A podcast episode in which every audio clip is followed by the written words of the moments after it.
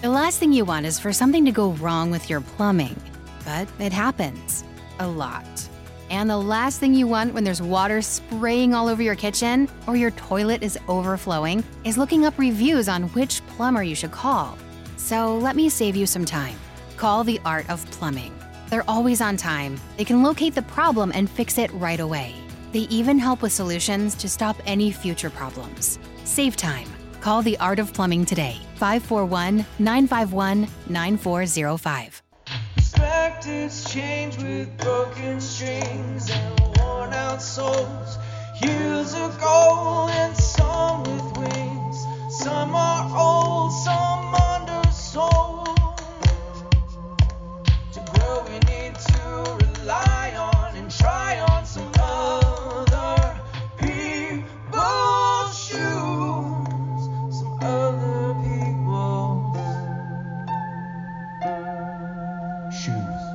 Welcome into Other People's Shoes. I, of course, am your host, Neil Matthews. Thank you so much for joining us today.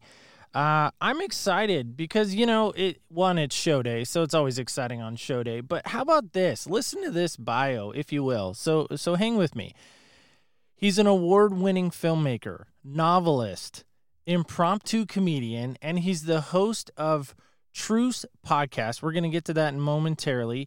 He is also an author of the novel uh, Cradle Robber, a book for tweens. So I'm in that category. I have one of those uh, called How to Survive a Money Making Summer, and a writer, director, producer. Did you get that? Writer, producer, director, all those in one uh, of films uh, such as Bringing Up Bobby and Between the Walls. Uh, he's also available for public speaking events. So if you got one of those coming up, this guy might be a, a good candidate for that. And also uh, church conferences and uh, churches as well. Help me welcome in my guest, uh, Chris. Uh, Chris, how are you? I, I I always butcher last names, so I try to leave those out. But but go ahead and give the last name if you don't mind.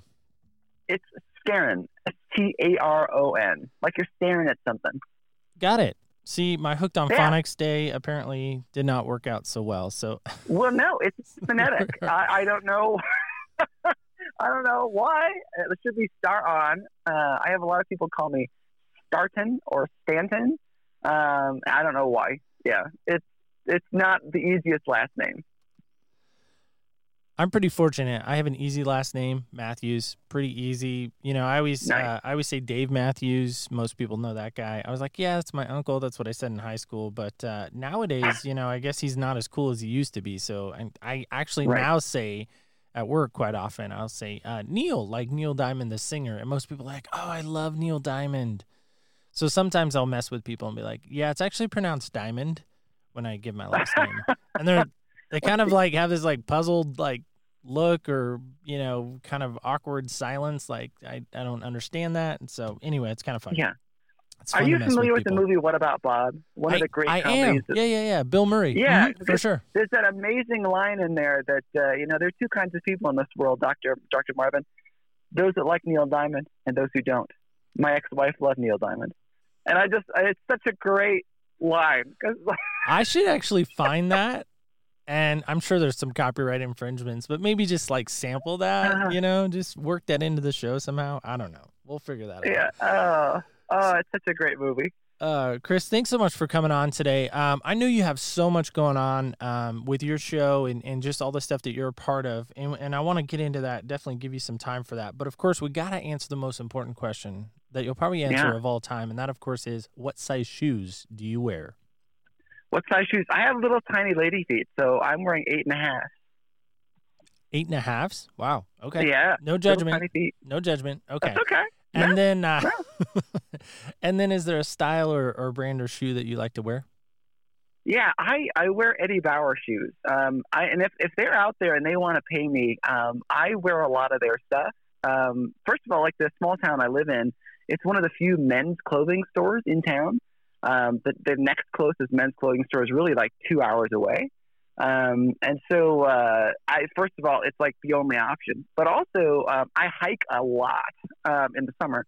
And so they, they make great shoes that don't change shape too much as they wear out because uh, I've gotten blisters before from old shoes where you're like your toes are rattling around. uh, because they're old um, and you've stretched everything. But uh, uh, so Eddie Bauer's, yeah, if they want to give me a little money, I would love that because I'm always talking about them. That's awesome. Uh, see, I am not afraid to to to name products on show, uh, especially on my Yeah. show, because I think you know, what if one day they like tune in and they're like, "Oh, you've been talking about us. Well, here's some money." You know, and as podcasters, we That'd struggle with right the financial end of things, so that's fun. Oh yeah, Uh, since we're talking about shoes, uh, full disclosure, I am actually wearing my uh, Kobe Bryant Crazy Eights. So they Oh, wow. have an eight uh, embroidered on them, and it's the uh, kind of gold, Laker gold, and then it's uh, outlined in the purple. So uh, I wore those today. I don't know why. I just grabbed them. There's there's a lot of shoes, by the way, to grab in my closet. So you know, okay. yeah. Embarrassed to say that. for you know, I kind of talk about it every show. I, I probably need to stop talking about my shoe collection so much, but but it's I don't know. Anyway, You could probably ask every guest, like, uh, what is the thing that you have too many of? Uh, and for me, it's probably sleeping bags because I have four sleeping bags just for me. sleeping bags. What a thing to have. That's that's interesting. Okay. All right. Again, no judgment. I'm not sitting in a seat of judgment. Okay. So uh so on to our first question. Uh this is a fun one. I I, I found this one actually kind of discovered it um through actually a, a church setting. And so uh, I wanted to ask you this because I'm always curious what people's answers are to this. And that's this. If you were a word, so you're a word, so Chris is now a word in the dictionary, you and your personality and everything that comes with it, you're in the dictionary. How are you defined if we were to look you up in the dictionary? Um, uh, I, I would probably say like Chris Staron, uh, constantly overthinking things. Um, sometimes thinks he's funny, and drives his friends nuts with his strange interests. Maybe that would be it. So when we go to like look up you in the dictionary, that's what we'd find?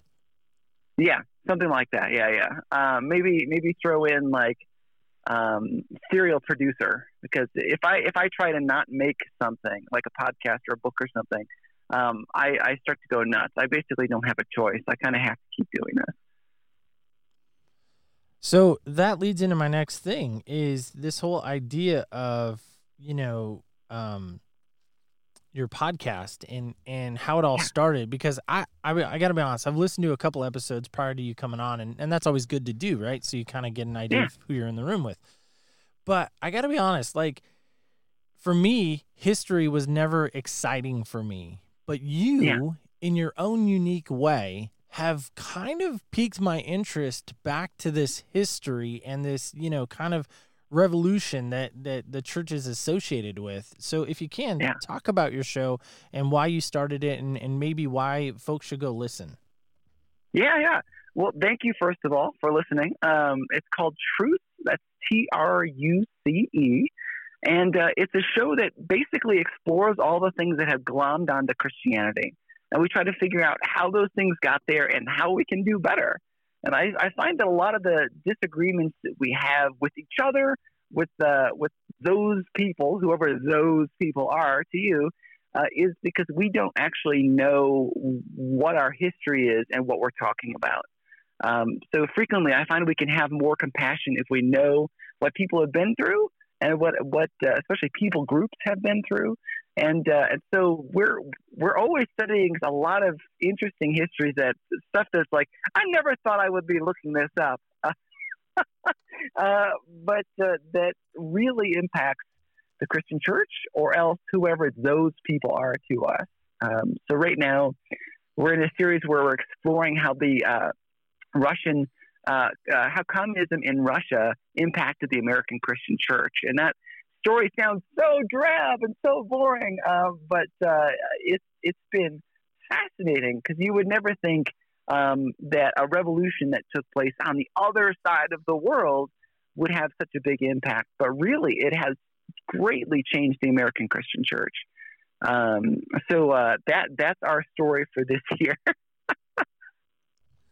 No, and, and I think that's what I'm referring to is like I I never would have associated I mean USSR essentially is what we're talking about, right? That that kind of time Yeah. period. Okay. Yeah, Yep. I, I thought I Union, I yeah. thought I had that Soviet Union time frame right. But to me I, Yeah. I never would have even uh, correlated you know, Christianity and Russian. I mean, that just Yeah. It, it seems like almost like military intelligence. You know, um, you know, Duke being a good basketball team. I mean, those things just don't seem to go together. Yeah. Well, it's um, uh, I kept reading a lot of books and and talking to people. I'm an incessant talker. Sorry to my friends, they already know that. Uh, but uh, it, it kept coming up, and especially now, um, if you look at just the debates going on around politics, around you know people like Bernie Sanders, um, uh, communism and socialism are coming up all the time, often being misused, and um, and then also in the in the 1900s, uh, some very formative years for the Christian church when you start seeing the rise of evangelicals. Uh, you see the Dwight Eisenhower and that era where we added "In God We Trust" onto um, uh, monuments and things. Uh, it was a fairly new invention in the United States. That that phrase. Um, you start to see people try to tie because uh, communism is inherently atheistic, and uh, and so when we saw Russia, our enemy in the Cold War, go communistic, we and uh, and atheistic, we said, okay, well, uh, we should fight that by go, uh, holding on to capitalism even tighter and tying that to Christianity. And so you start to see um, oil and gas companies be tied to Christianity. Um, uh, you see uh, politics going even heavier on it. The rise of the moral majority, uh, the rise of the the, the far right. Um, and so you see, it's just a lot of things that were really just sort of reactions to communism.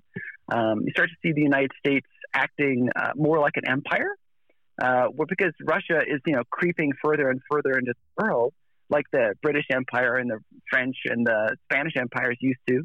Um, and and we start to say, okay, well, in order to combat that, we need to then go and reach out, uh, and that includes like Africa and trying to uh, stop the spread of communism in Africa. Not maybe by taking over in Africa, but uh, by putting our own leaders in place or by trying to do missionary efforts to stop the threat of atheistic communism. So it's a huge story, and it is absolutely fascinating. Um, and it really impacts who we are now. And um, uh, and right now we're taking a, an interesting turn where we've been talking about Russia now for four or five months, and now we're talking about what is the United States. Um, so it's uh, kind of a giant question because a lot of us have different ideas of what the U.S. is. Um, some people say it's a Christian nation. Other people say there's no such thing as a Christian nation. Uh, were the founding fathers Christians, deists, or something else? Um, and is the United States an empire? And is empire good or bad or something else? So there's just a lot of really big questions we're heading into. Yeah, and, and like I said, if, if you're a history buff, this this is a this is a show to definitely uh, take a look at because to me it, it was fascinating. E- even not the history novice, uh, well, I guess that's what I am. I'm really just a history novice. Like I'm not I'm not well versed with all of that, but that's that's some good stuff. And like I said, I'm I'm intrigued to see where it goes, and, and hopefully others will tune in for that for sure. Yeah. And I mean, you've heard other history podcasts, and sometimes they can be boring. Um, but I'm always trying to. Uh, when I was a, a, a um, high school uh, Bible study leader, it was like small group leader in our church, I, I would see the kids kind of like start to fade off, and and um, like we were saying before this thing started, teenagers need a lot of sleep, right? and they don't tend to come to church having slept a lot. So my goal was always like, how can I get them actively engaged? And so what I often did was I would incorporate games into the lesson. So when we were we were doing an overview of the Bible, um, uh, we started at the top of the stairs, and you would and then you would go down to the stairs, like rush down as fast as you can, and that would symbolize the fall of man. Um, and then we had like um, the Israelites being slaves in Egypt, so we had them build a tower out of cups uh, build a pyramid out of cups. And so we built this whole obstacle course that would give them an overview of the Bible, basically. Um, and so in just talking about the different stations in the obstacle course, we laid out the history of the Bible and the overarching story of the Bible. And uh, and I try to do a lot of that same stuff in the podcast. So like um, I've got an episode coming up at the end of June where we we already played this and I'm editing it now. But uh, um, uh, I created a game of capture the flag that forces the uh, the players to talk about empire, uh, resources, and military bases. And uh, are those things good? Are they bad? Uh, um, and are what is a like what would a Christian response look like to those things? Um, and so um, you can actually hear us talking about all these complex moral questions while playing a game of capture the flag. Uh, and so that's that's that's the the whole goal of the show is to make it fun and interesting and uh, and uh, to try to break down those barriers that stop us from talking about really important things.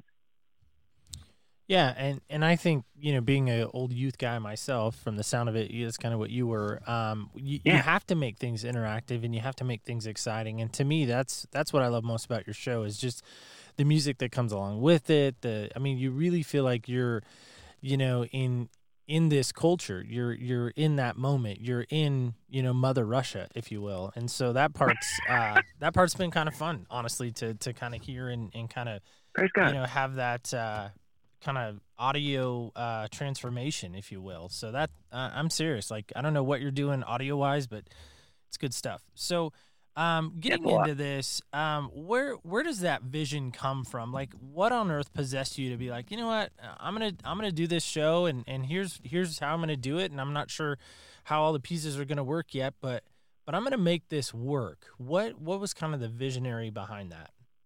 Yeah, well, um, I used to make independent Christian films, like you said, uh, bringing up Bobby in between the walls, and uh, and then the market kind of fell apart for those, um, and uh, so we, my brother and I, stopped doing them. But uh, we initially, 13 years ago or so, had a podcast before anybody really knew what a podcast was. And and I loved making that show, and it was mostly you know just to to advertise for the movies but there was nobody listening to podcasts at the time, so it was kind of a bad idea at the time. Um, and uh, so I, I always kind of wanted to go back into audio. And then um, I, I have a lot of friends who are kind of all over the spectrum, uh, politically, religiously, um, and uh, and I just there was a lot of anger going on uh, in my friend group and in my, even in my extended family and in the country because this was leading up to the uh, 2016 election and uh, in, in the United States. And uh, I, I- just realized a lot of the things, again, people were arguing about were because they didn't know what they were talking about or they didn't have a uh, historic perspective on it. Um, and I and so I wanted to kind of lay out the history for them, uh, maybe without. I don't always draw conclusions for the audience on the show, um, but I always want them to kind of understand whoever those people are, um, and just kind of see what they're talking about. Because I feel like we can we can relate and we can have better communication uh, if we do that. And then also we as Christians, like uh, if our ultimate goal is to share the love of Christ with people, if we're angry at, and we created like a those people category, we're going to lose that battle. you know, we we can get distracted so easily, um, and so I, my goal was to like really call my Christian friends back to um, uh, the main mission. And so you'll hear that the the the show keeps calling people back to how does this impact our witness? How does this impact our ability to share the Lord with people? Uh, because that is that is our real mission. As much as we'd like people to vote for our candidates, you know, our mission isn't to save the world by politics. It's to share the already completed work of Christ. Yeah, and again, I, I, I think that's what's so fascinating just about your show is is the fact that it really does kind of leave it at, not not so much up in the air, but really does kind of have to to bring people to a point of decision. Like, do I want to really trust this? Do I really want to believe Yeah. in this? And and I think you also cause, at least for me, you caused me to go back and and kind of rethink a lot of like do i really believe that do i is this hmm. really true you know and so i i, I again just really good stuff so if you had one episode to pick which i know is it's like you know i don't know if you have kids or not but you know it's like asking what's your favorite kid well mine's easy because i just have one but but but i mean if you were if if like you only had one show to like you know pitch to abc or you know some big you know i don't know radio conglomerate like hey we're gonna you know simulcast your show what's one show you're going to pitch to them that that people really need to go listen to? Yeah, um, I the tough thing is there's a favorite. Like a bunch of different people have had favorites, so I'll tell you everybody else's favorite. How about that? so you personally don't have a favorite? Uh, I've got a few. It keeps changing because, um, uh, yeah, there there's one that I that came out recently called Godless Utopia, um, and it's about uh, propaganda in the Soviet Union. And what the Soviets did was that they um, they used the national sins of the United States, um, like executing the first woman by electric chair. They use that against the Christian Church um, in their visual propaganda. Um, so I got to talk to an author of a book who uh, compiled a bunch of these visual works of art, and it's it's a, an amazing book called Godless Utopia um, that I I think would make an amazing coffee table book if you don't have kids because there's some traumatizing images in there. Um, but it would be an amazing uh, conversation starter. So I love that episode. And then I, I love the one, the history of the Russian Christian Church. Um, and then also the new one that came out, uh, America's, the Faith of America's Founding Fathers.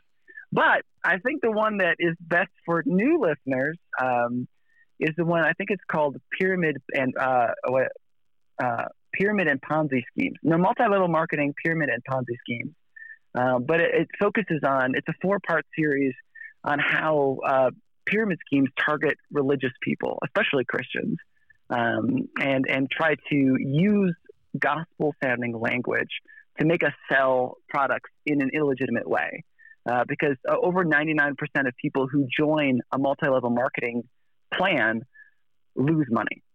Um, and, so, and these, these target Christians. So. I, am so excited about that one actually because I'll and I'll and I'll tell you here's my story. So and then and then I want to get back on topic per se, but yeah. So I was I'm 40 now, so I was 23, 24. I was running a cell phone store, um, U.S. Cellular. Um, was it we were an agent location for them and so anyway this guy comes in one day and you know his phone broke so we fix his phone and you know, I'm I'm I just love people. And I and I yeah. and I love making people smile. And, and you know at the end of the day if I can put a dollar in my pocket and a smile on someone's face you know I, I feel like I did my job, so right. so that was kind of the case with this guy. And anyway um, lo and behold he says hey do you, you know he comes in a couple weeks later. He says hey uh, you know I was in here. You remember me? I was like yeah I remember you. And he's like uh, do you golf I was like well you know kind of kind of just started playing golf and not really good at it. And he goes, Well, do you want to go to the driving range? And I was like, Sure, yeah, let's go to the driving range. Yeah, that's fine. And so we go to the driving range, and while we're there at the driving range, he says to me, He's like, Listen, um, you have a certain skill set that not everyone has. Do you know that? And I was like, Yeah, you know, okay, I've kind of heard that in the past. And he's like, I really think you need to do this. And, you know, tells me about Quixtar, which is now, or was Amway now Quixtar. Now it's Amway again. I don't know. Anyway, so he, it's this whole pitch, right? Well, I can't do it because I'm newly married. Like my daughter's not even alive yet, and he wants me to invest in like seven hundred dollars to do this program.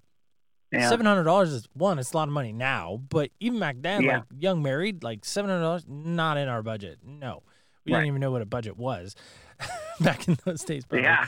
But my point is, is that they used that hook to try to get me in, and so I cannot wait to listen to those. So I'm I'm gonna be a fan of that already. So I'm I'm fan I'm fanboying out right now on that oh, that oh, show right now. So we'll we'll we'll we'll get excited about that.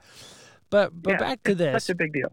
Yeah, back to this. So I'm wondering, do you have a truce moment in your own life, like with God? Because I know for me, when I think of the word truce, I think of two sides who've decided to call it quits, right? They've decided to come to kind of an agreement. They're done fighting with each other.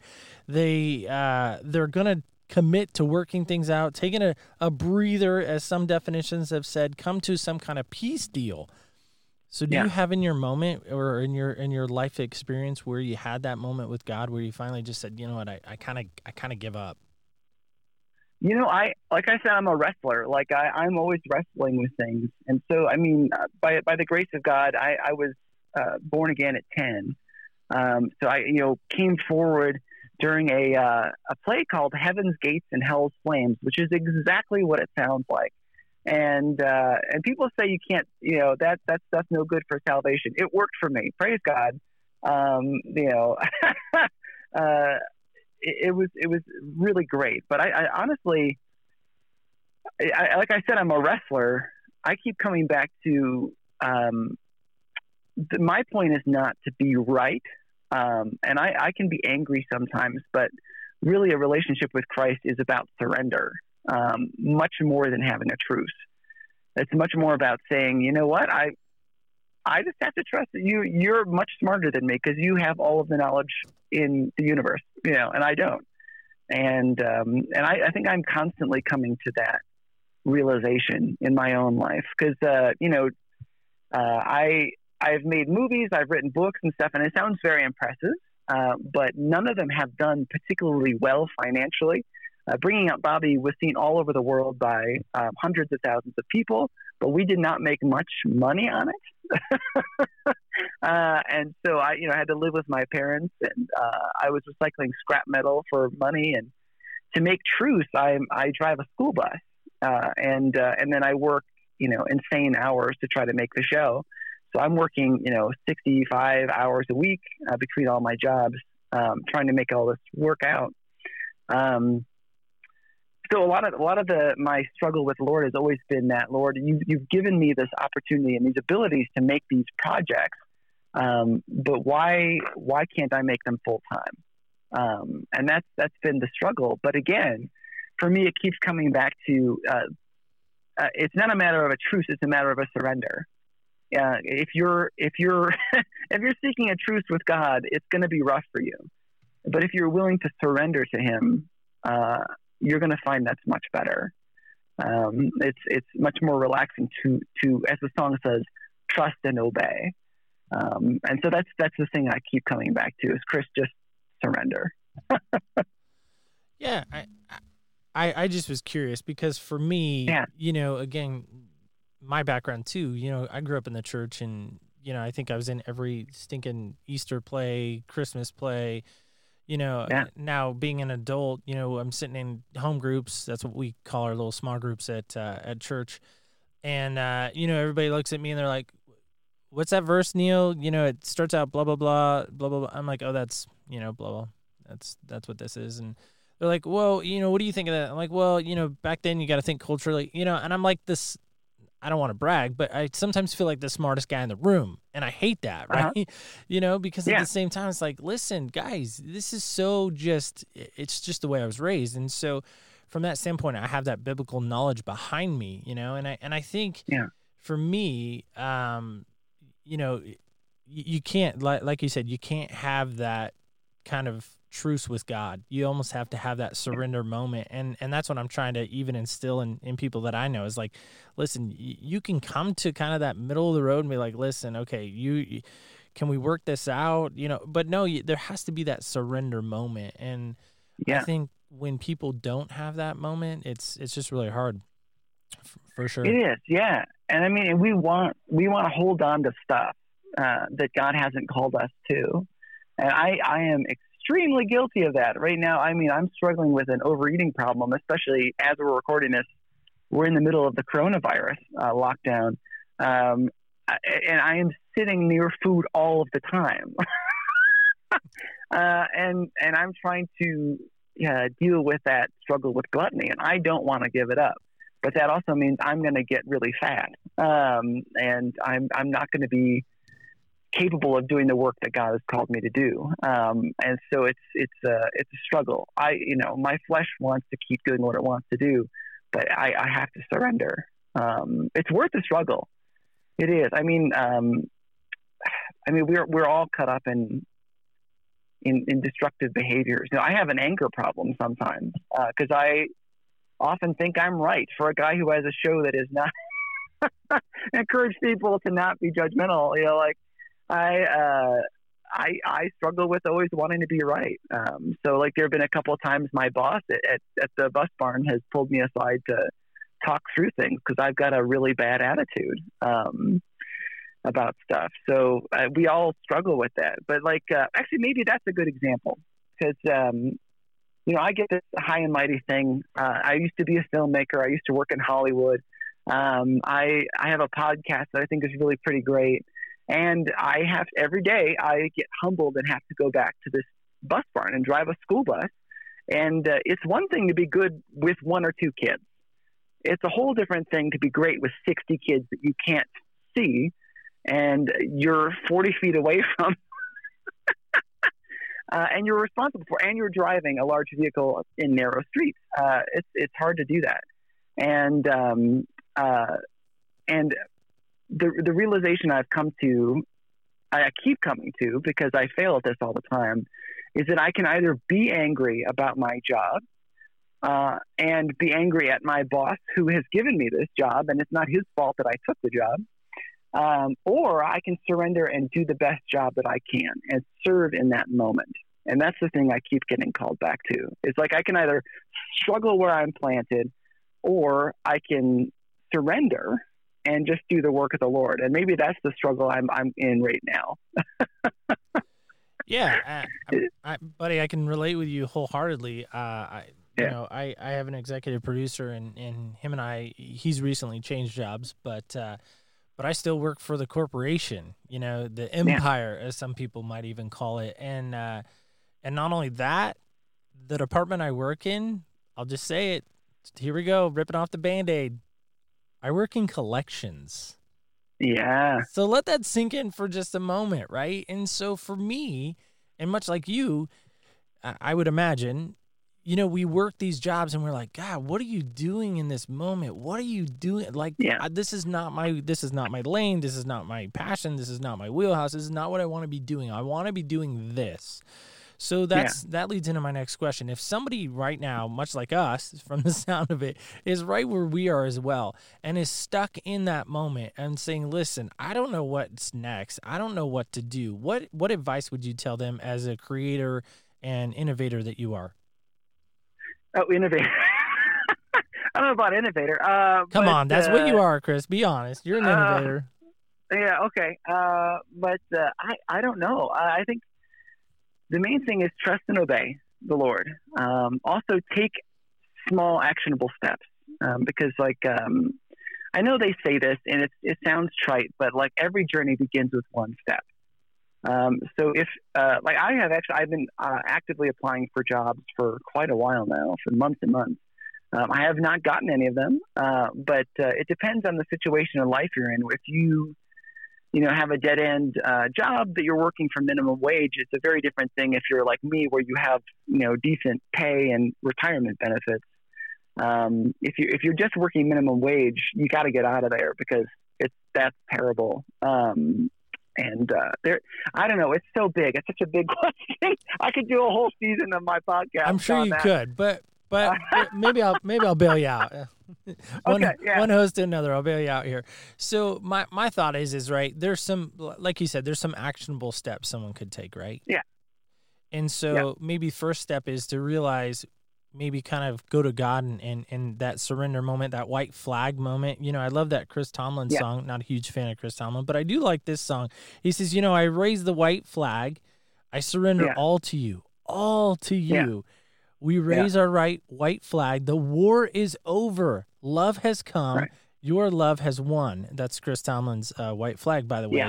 I found that just for you because you know it's kind of incorporating nice. into your logo. Nice. So, but yeah. my my going back to this, uh, like you're talking about the the youth back in the day, you know, starting at the top of the stairs and running down the stairs. So what would be step one, maybe, and and maybe let's give like three or four steps. Like somebody could say, hey. Step one is surrender, right? We got that nailed yeah. down. So then, what what would be the next step? Gosh, um, I, I mean, it, I would say, uh, yeah, take a, take a first step, um, but then I, identify what your real problem is uh, is a big thing. Uh, for me, um, it's lack of contentment. Um, and I, I've said for a number of years that uh, if if you are content, you have won at life.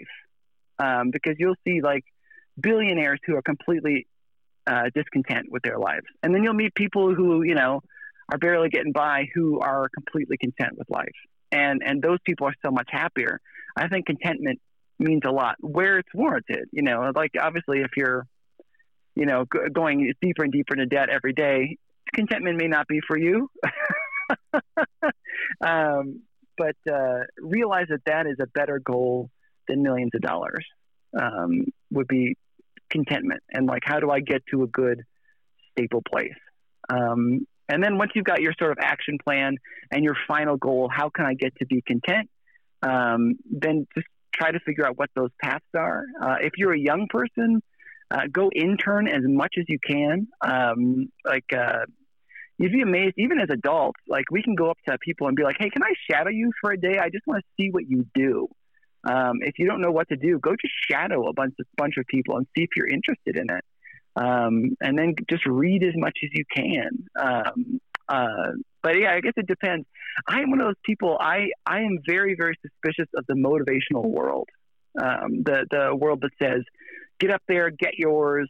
You know, you just got to be positive about things because I think um, it has poisoned a lot of our brains, um, and it's it's a huge part of podcasting. It's a uh, I think anybody could start a motivational podcast and get a hundred thousand listeners in a week. I think it's a uh, it's a really I don't know it's a it's a strange thing to me.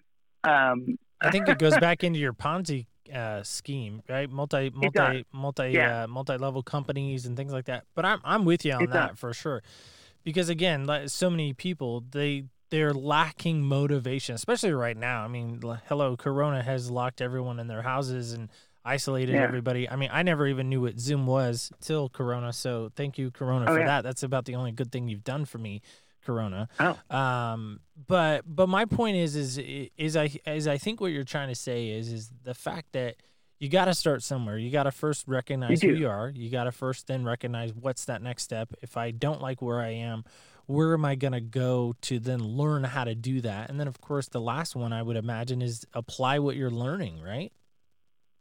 Sure. Yeah, yeah. Uh, and again, I, I the thing is, I think it's such a gigantic, it's a gigantic uh, problem. Um, and I, I yeah, um, yes. But just make sure you're not chasing money. Uh, you're not chasing fame. Um, but you're you're trying to get to a place where you're content and you are where uh, you think the Lord wants you to be. Um, I think that's a much better goal. Um, so anyway, yeah. Good, good stuff. No, I I, like it. It's good. Maybe that's season four of my show. Yeah, Maybe, that's I don't know. four. We Yeah. uh we do our seasons. We do about I think we're like 16 shows and then we switch seasons. So uh, we're Yeah. coming to the tail end of ours. So we're we're excited about that. But uh, but my question is for you: Why do you think Chris? Why or why not should Christians defend their faith? Because I, it seems like you're kind of a, a proponent of that, perhaps. Um, you know, honestly, um, it, it it may seem that way. I, I, I honestly think we, we do an awful lot of defense and not enough offense. Um, and so, like, when I, what I mean by that is that we're so caught up in the culture wars that we forget that our main calling is evangelism. Um, and so, like, one example, I did a, an episode about um, how many people fear Islam that it's you know they're having more babies than us. And so if you go and travel in christian circles oftentimes the answer is like then we need to have more babies. That's the answer. They're having babies. We need to have babies.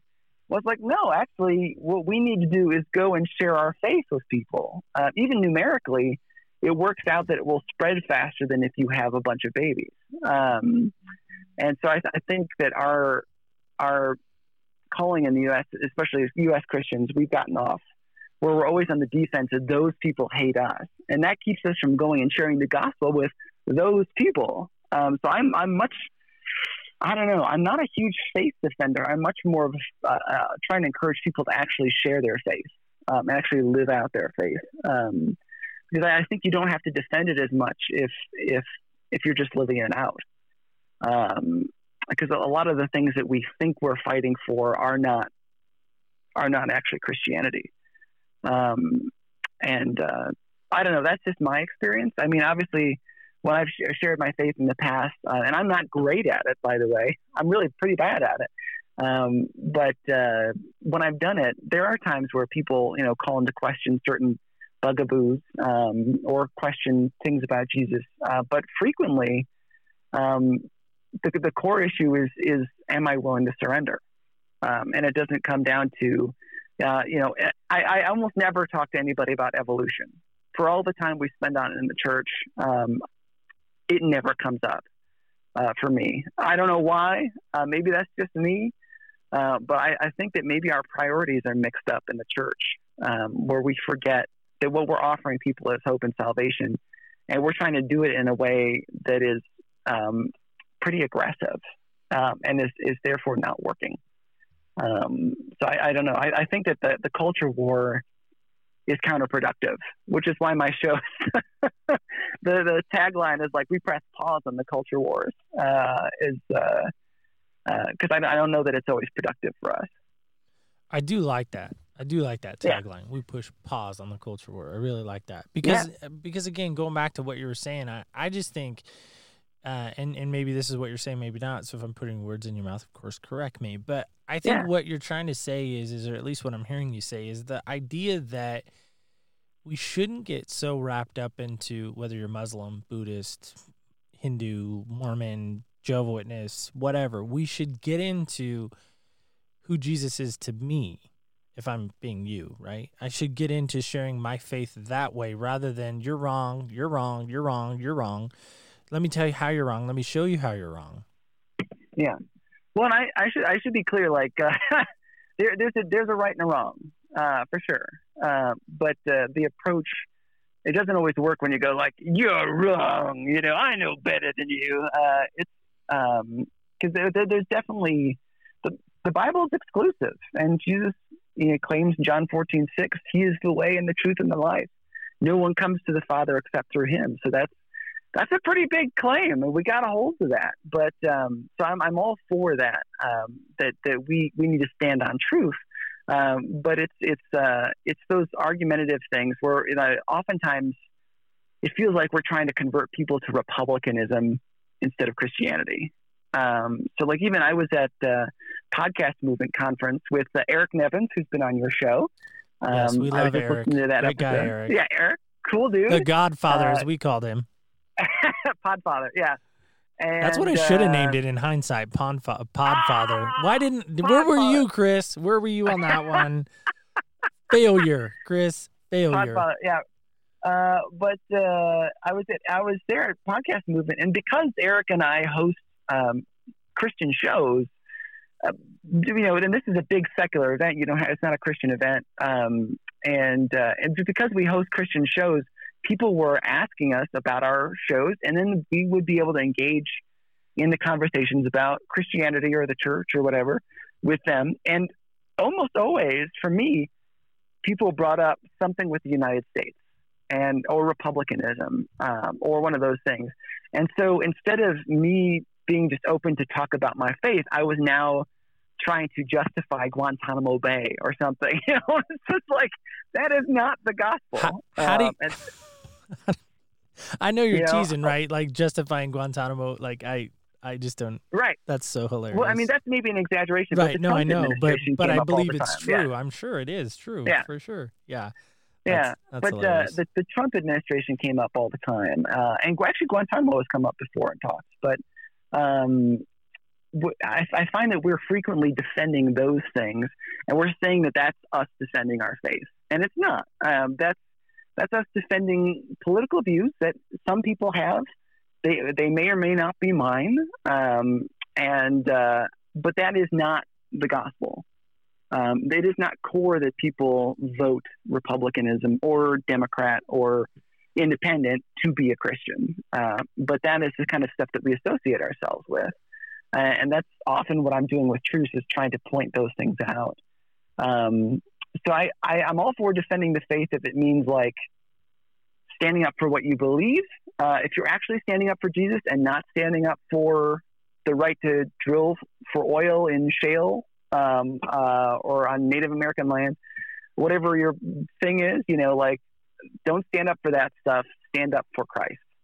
Um, but oftentimes, I don't. The stand up thing is funny because it puts you on the defensive again. Uh, but I think that if you're act- actively out there being a witness, it's a much better stance. Like I have a, a friend who is my church. He plays the organ or plays the piano, and uh, he works at the self checkout line here at the local grocery store. Um, and if you talk to anybody in town, every last one of them knows who Florin is. Um, Florin is this little short Romanian guy who is a bundle of love and is constantly telling people at a secular grocery store, you know, God bless you, God loves you, I'll pray for you. Um, uh, he's he's he's constantly being a part of people's lives and inviting them to church in, in like, and he's not the president of the United States. He's not, you know, the governor. He's, he has no power whatsoever. He's the self checkout guy at a grocery store.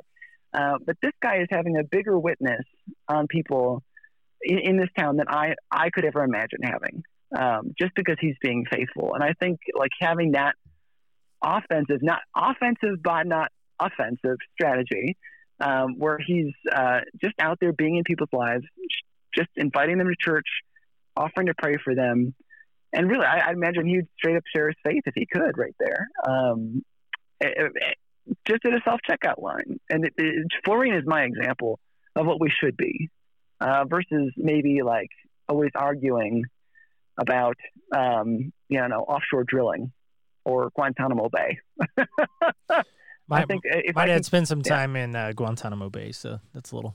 Oh fun. really? Yeah. As a as a uh, uh, so as a he. service member? Yeah, he's a former Marine, and so he was actually stationed in Guantanamo Bay. Did some Wow. uh, minefield mine sweeping, I think.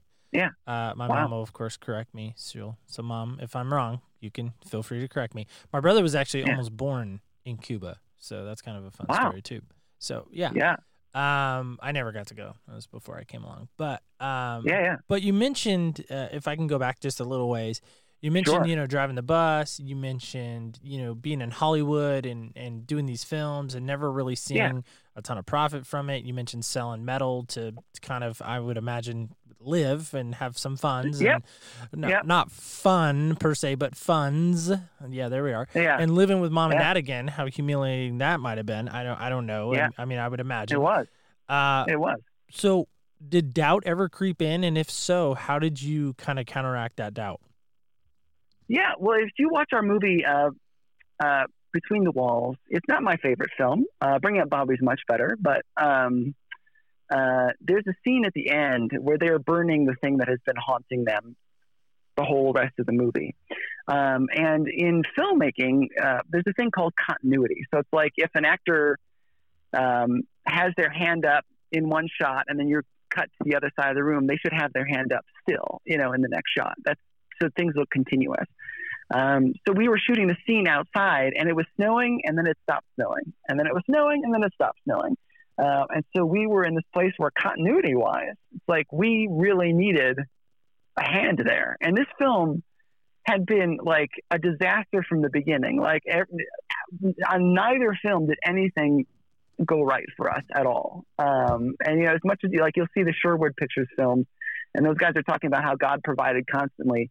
Basically, almost nothing came through for us.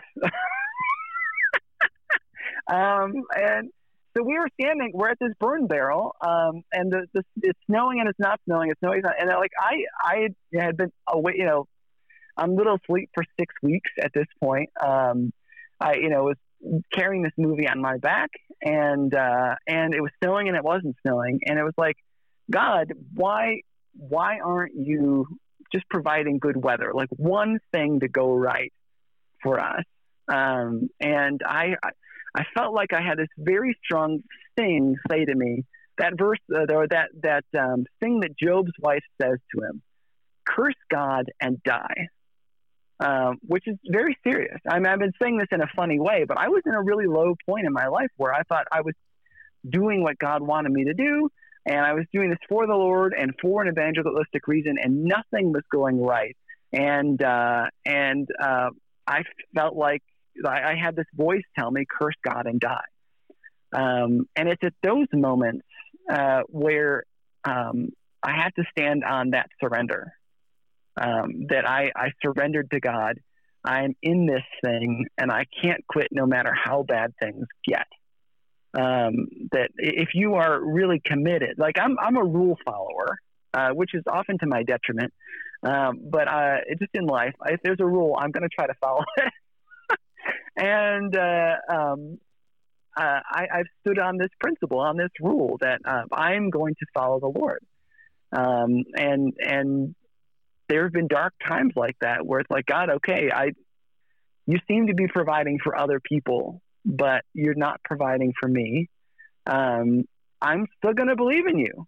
Even, you know, who cares what other people say? Who cares if, you know, if I'm not going to get anything, I'm, I'm still going to believe. And that's, I think that's a really tough thing, but that's, that's what we Christians are called to do is to believe even when things get really, really bad.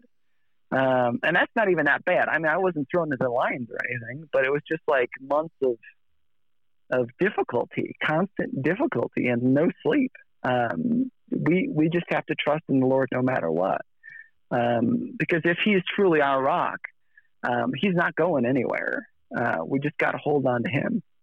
So, yeah, I uh, when you were sharing that, I was like, man, that that just must have been like a really dark dark time. Perhaps it was I mean, horrible. I would Yeah. imagine, you know, you have great joy in doing the movie, but also great heartache No. and no joy doing the movie. Okay, fair enough. no, right. no, it uh, it's it was one of those. I honestly like it's it's one of those things. I look back on the movies, and they were um, like five of the most difficult years that I hope I ever have. They were they were really really difficult, um, and we uh, we couldn't get support uh, from anybody, um, and you know it was it was very difficult.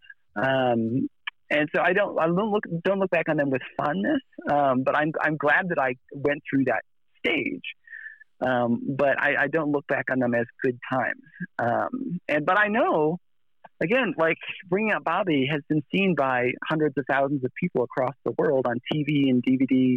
Um, when we we didn't do well in sales in the United States, and I just, I'll tell you this so it doesn't sound like I'm a Downey clowny all the time. I don't think you're down, Um, Clowny. I think you're laughing oh, all the okay, time, which I love. So yeah, Oh, you have to. You have to. Um, because comedy helps me survive. But um, we we did not do well in the United States. Uh, Bringing Up Bobby came out on DVD just as Hollywood Video and Blockbuster were going bankrupt.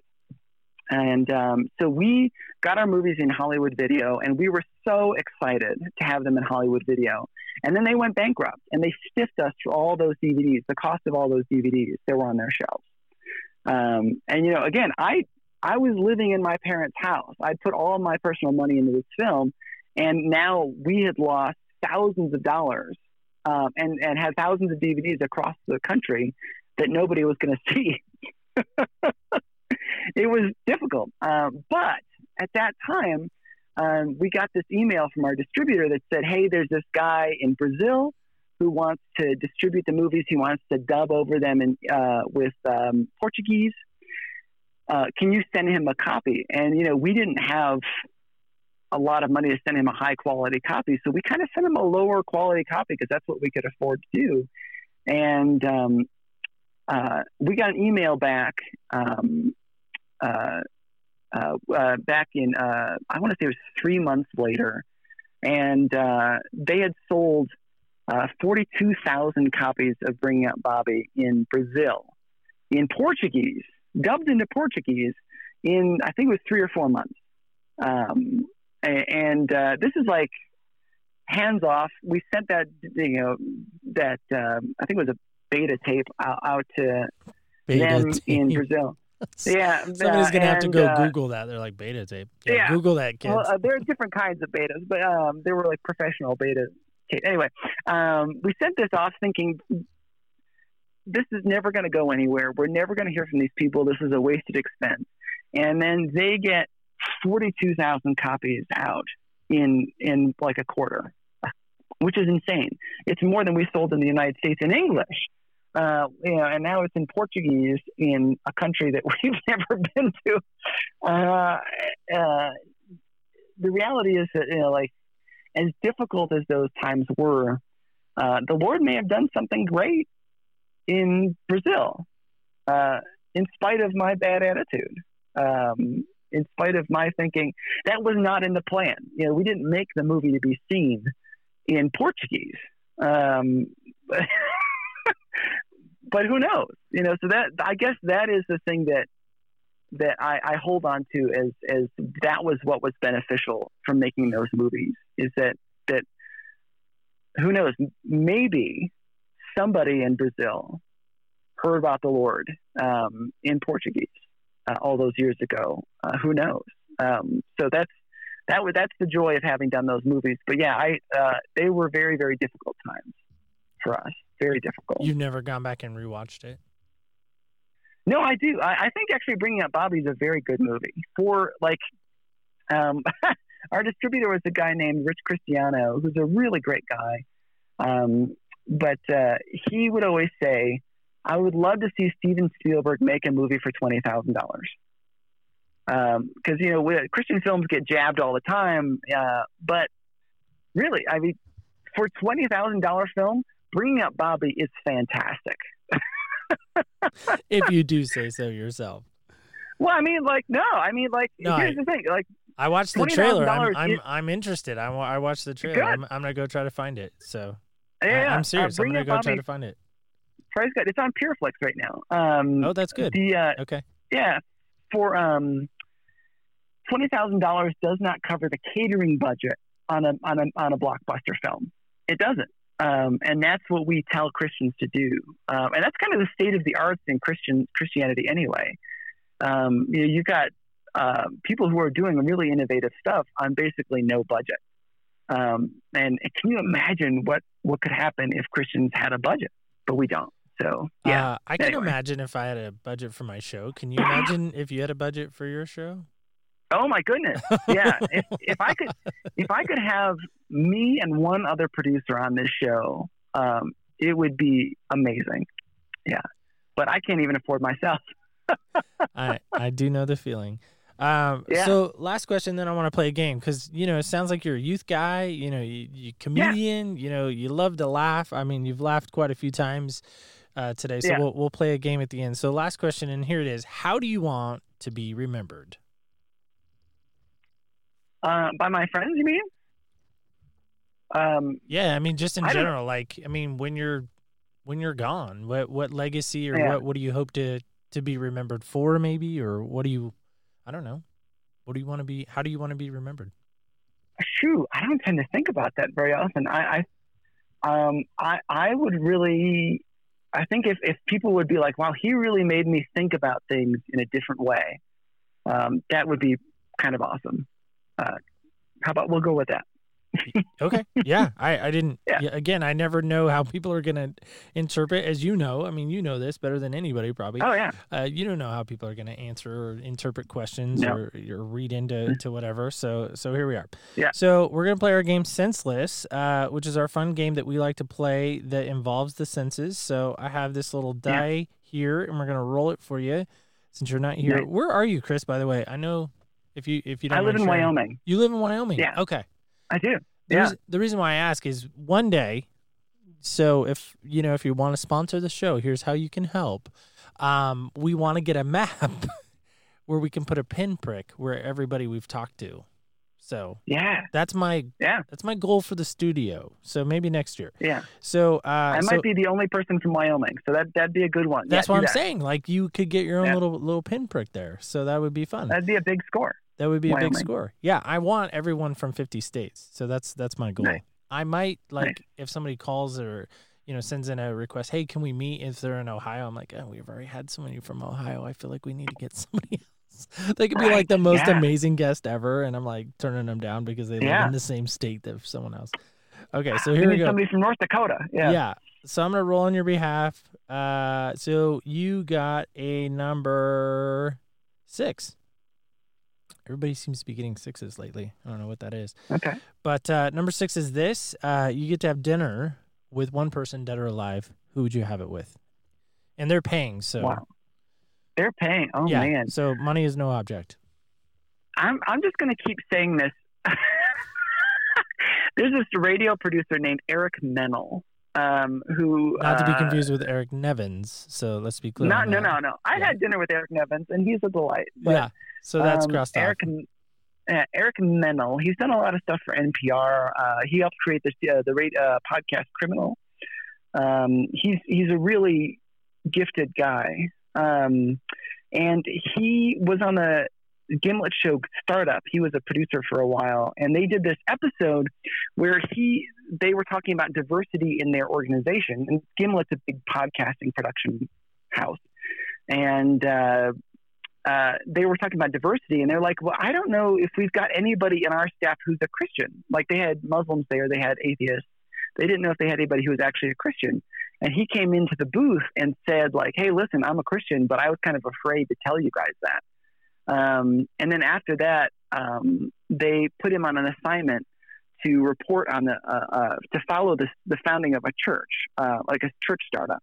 And this is a secular company doing this on startup, and it's a fascinating series um, to listen to. But uh, he, I'm not sure that he's still walking with the Lord because he was really struggling. But uh, I would really, really love to sit down with him to talk about that series, to talk about his other work. Um, even though other people, you know, would probably say, "I'd like to talk to Abe Lincoln." I picked Eric Mennel, but um, I keep Yeah, I mean, no, This- this again, is- no judgment. I feel like I've said that Yeah. a lot today on your show, but yeah. but yeah, this I mean, is no one of those yeah one of those questions that comes up on Twitter, and people are like, "Tag the person you want to interview," and I'll keep tagging Eric Mennel. I've done it so many times. I have not seen that on Twitter. Could you tag next Oh. time? Will you tag me in it? Because I Oh, want to blow up all the people. Yeah. So I told Eric. Well, you Uh, listen to Eric's show. I call it a unicorn list. Um, I have Yeah. one. So uh, so here's a here's a little test to see if my wife is really listening to my show. Okay. So Yeah. she listens to every week supposedly. Um, I say supposedly because this is going to be the real test right now with you and I. I'm not cutting this out. Um, and she hears the list of names that I listen, you know, list with Eric, and she goes, Yeah. "I kept waiting for you to say my name. I kept waiting for you Oh. to say me." And I was like, "Babe, you've told me no like a thousand times, like a oh, million Oh, yeah. times." And she goes, "I know, but I said to myself, okay, God, if He says my name, I will do an episode with Him." Wow. And I was like, "Are you kidding me right now?" And she's like, "No, you had your moment." Wow. I'm like, "Mm, so mad at myself for that. Uh, so the games the ladies play with us, you know. right, right. So full disclosure, honey, I'm saying it again. Chris is my witness. We would love to have you come on. So. So make this happen. Don't make me start a, like a Twitter campaign or an Instagram campaign to have Yeah. you come on the show, honey. Okay, I'm done Maybe with my stuff. her now. over and over again. Yeah, just she's Yeah. not on Instagram or Twitter. She doesn't have those things. She barely has Facebook. Smart. But anyway, uh, Chris, you're awesome. By the way, I'm so excited that we got to sit together. Uh, I know you're Yeah. doing so much for the Christian Podcast Association. Uh, so if you're a fellow Right. podcaster and you want some help and some guidance, this is a great group to join. And uh, and I'm a part of that too, so I can kind of uh, plug plug our own group there. But there's so many amazing, great people in there, innovators, creators, Yeah. uh, just brainstormers. If you're struggling with stuff, I know, I know we're kind of plugging podcasts here, but but let me do that for a moment. Yeah. But Yeah. but I, I think it's such a great tool, especially nowadays, that you get to have a voice and you, and you know it's fun to to sit to people to talk to people from Wyoming. I mean, who would have thought I would have woken Yeah. this morning or today thinking about man, I get to talk to somebody from Wyoming. That's cool. Yeah. So um so Chris, one last time, how can people listen uh, to the show? Where can they go, and how can they get in touch with you if they want to know more about your show? Yeah. Uh, so you can uh, listen. Uh, it's um, available on any podcasting app that I've found, and it's called Truce. T R U C E. And uh, you can also listen at trucepodcast.com. It'd be awesome if you'd subscribe. And of course, if you feel like uh, throwing a little money in the hat, and trying to do this full time eventually. Uh, so if you'd like to be a part of that, go ahead and do it. And um, and our films uh, are my brother and I made both of those films, I should say, and um, they're available right now on PureFlix, but will they'll eventually soon be on Roku and on Hoopla. If your library has Hoopla, um, I think it'll probably be like three or four months until they get on there, but uh, pretty soon you'll be able to watch them from your library. That's pretty cool. It's also Yeah. cool to meet with a guy and sit with a guy that made a movie. So that's kind of cool too. Give me some some street cred on the playground, if you will. Next Oh, to the my wall, goodness, next to the wall ball uh, wall. So, uh, Yeah. so Chris, thanks so much for coming on. So, guys, thank you so much for listening. This, of course, has been Other People's Shoes. I, I got to be honest, Chris was so good today. So much insight, so much just energy. Love his laugh. It is very contagious, and and let that be a, a little bit of truth in yourself right now. Is your laugh contagious? Is your laugh spraying out to others around you? And if it's not, maybe ask yourself why. Because really, that's what it's all about, right? Laughter really is the best medicine, especially right now. We need some laughter, we need some joy in our life. So hopefully, you can find that in your everyday life. And I uh, just want to remind you, of course, join us back here next week. We're going to have another show next Wednesday. And uh, as I just want to close with this, remember when you walk in other people's shoes, you really do get a different perspective on life. On behalf of Garrett and myself, we want to invite you back here next Wednesday as we try on other people's shoes. Thank you so much for joining us on Other People's Shoes. Of course, you know I'm your host, Neil Matthews. Thank you again for listening. Um, I want to just get into our sneak preview of next week because next week ends our fourth season. I'm going to let that sink in just for a moment. Just for a moment. Season four is over next week. Here's a preview of next week's show. You know, to this day, I'm just still so, so sorry that that this is his story, you know, but there's been lots of moments where I feel like he's he says it back, you know, like I'm sorry to mom and like I'm just so proud of you. And so I guess that's my biggest thing is I just want him to be proud of me, like what I've done with all of this and, and who I am today, because I'm definitely different. I'm a different person today for sure to your past and present and future episodes of our show, of course, please visit opspodcast.com. Of course, as I mentioned, that is a great place to come back each and every Wednesday. That's where you can hear our show. Of course, if you'd like to partner with us financially in any way in helping get this message out to the masses, this message of empathy, perspective, being in someone else's shoes, we, of course, would love for you to partner with us financially. We, of course, are a tax deductible nonprofit organization. So, of course, if you'd like to do that, let's help you out as well. So, of course, we've linked that down in our show notes as well. Um, speaking of helping us out, if you would like to be a guest, yes, that is correct. If you would like to be a future guest or you know someone we should get in their shoes, please feel free to call or text us at this number 203 548 7463. That's 203 548 7463. We are always looking for amazing guests, either you or maybe someone you know. We, of course, would love to sit with them. Speaking of getting interactive and being a part of things, we, of course, are on the three major social media networks. We, of course, are on Facebook, Instagram, and Twitter. You can find us under the name OPS Podcast Show. That, of course, is a place where you can interact with us on social media. And we do post daily, so check that out if you're interested. And, of course, remember when you walk in other people's shoes, you really do get a different perspective on life. On behalf of Garrett and myself, we, of course, want to wish you a great week, a blessed week. But uh, just uh, we want to say thank you so much for listening each and every week. And again, join us next week as we try on other people's shoes.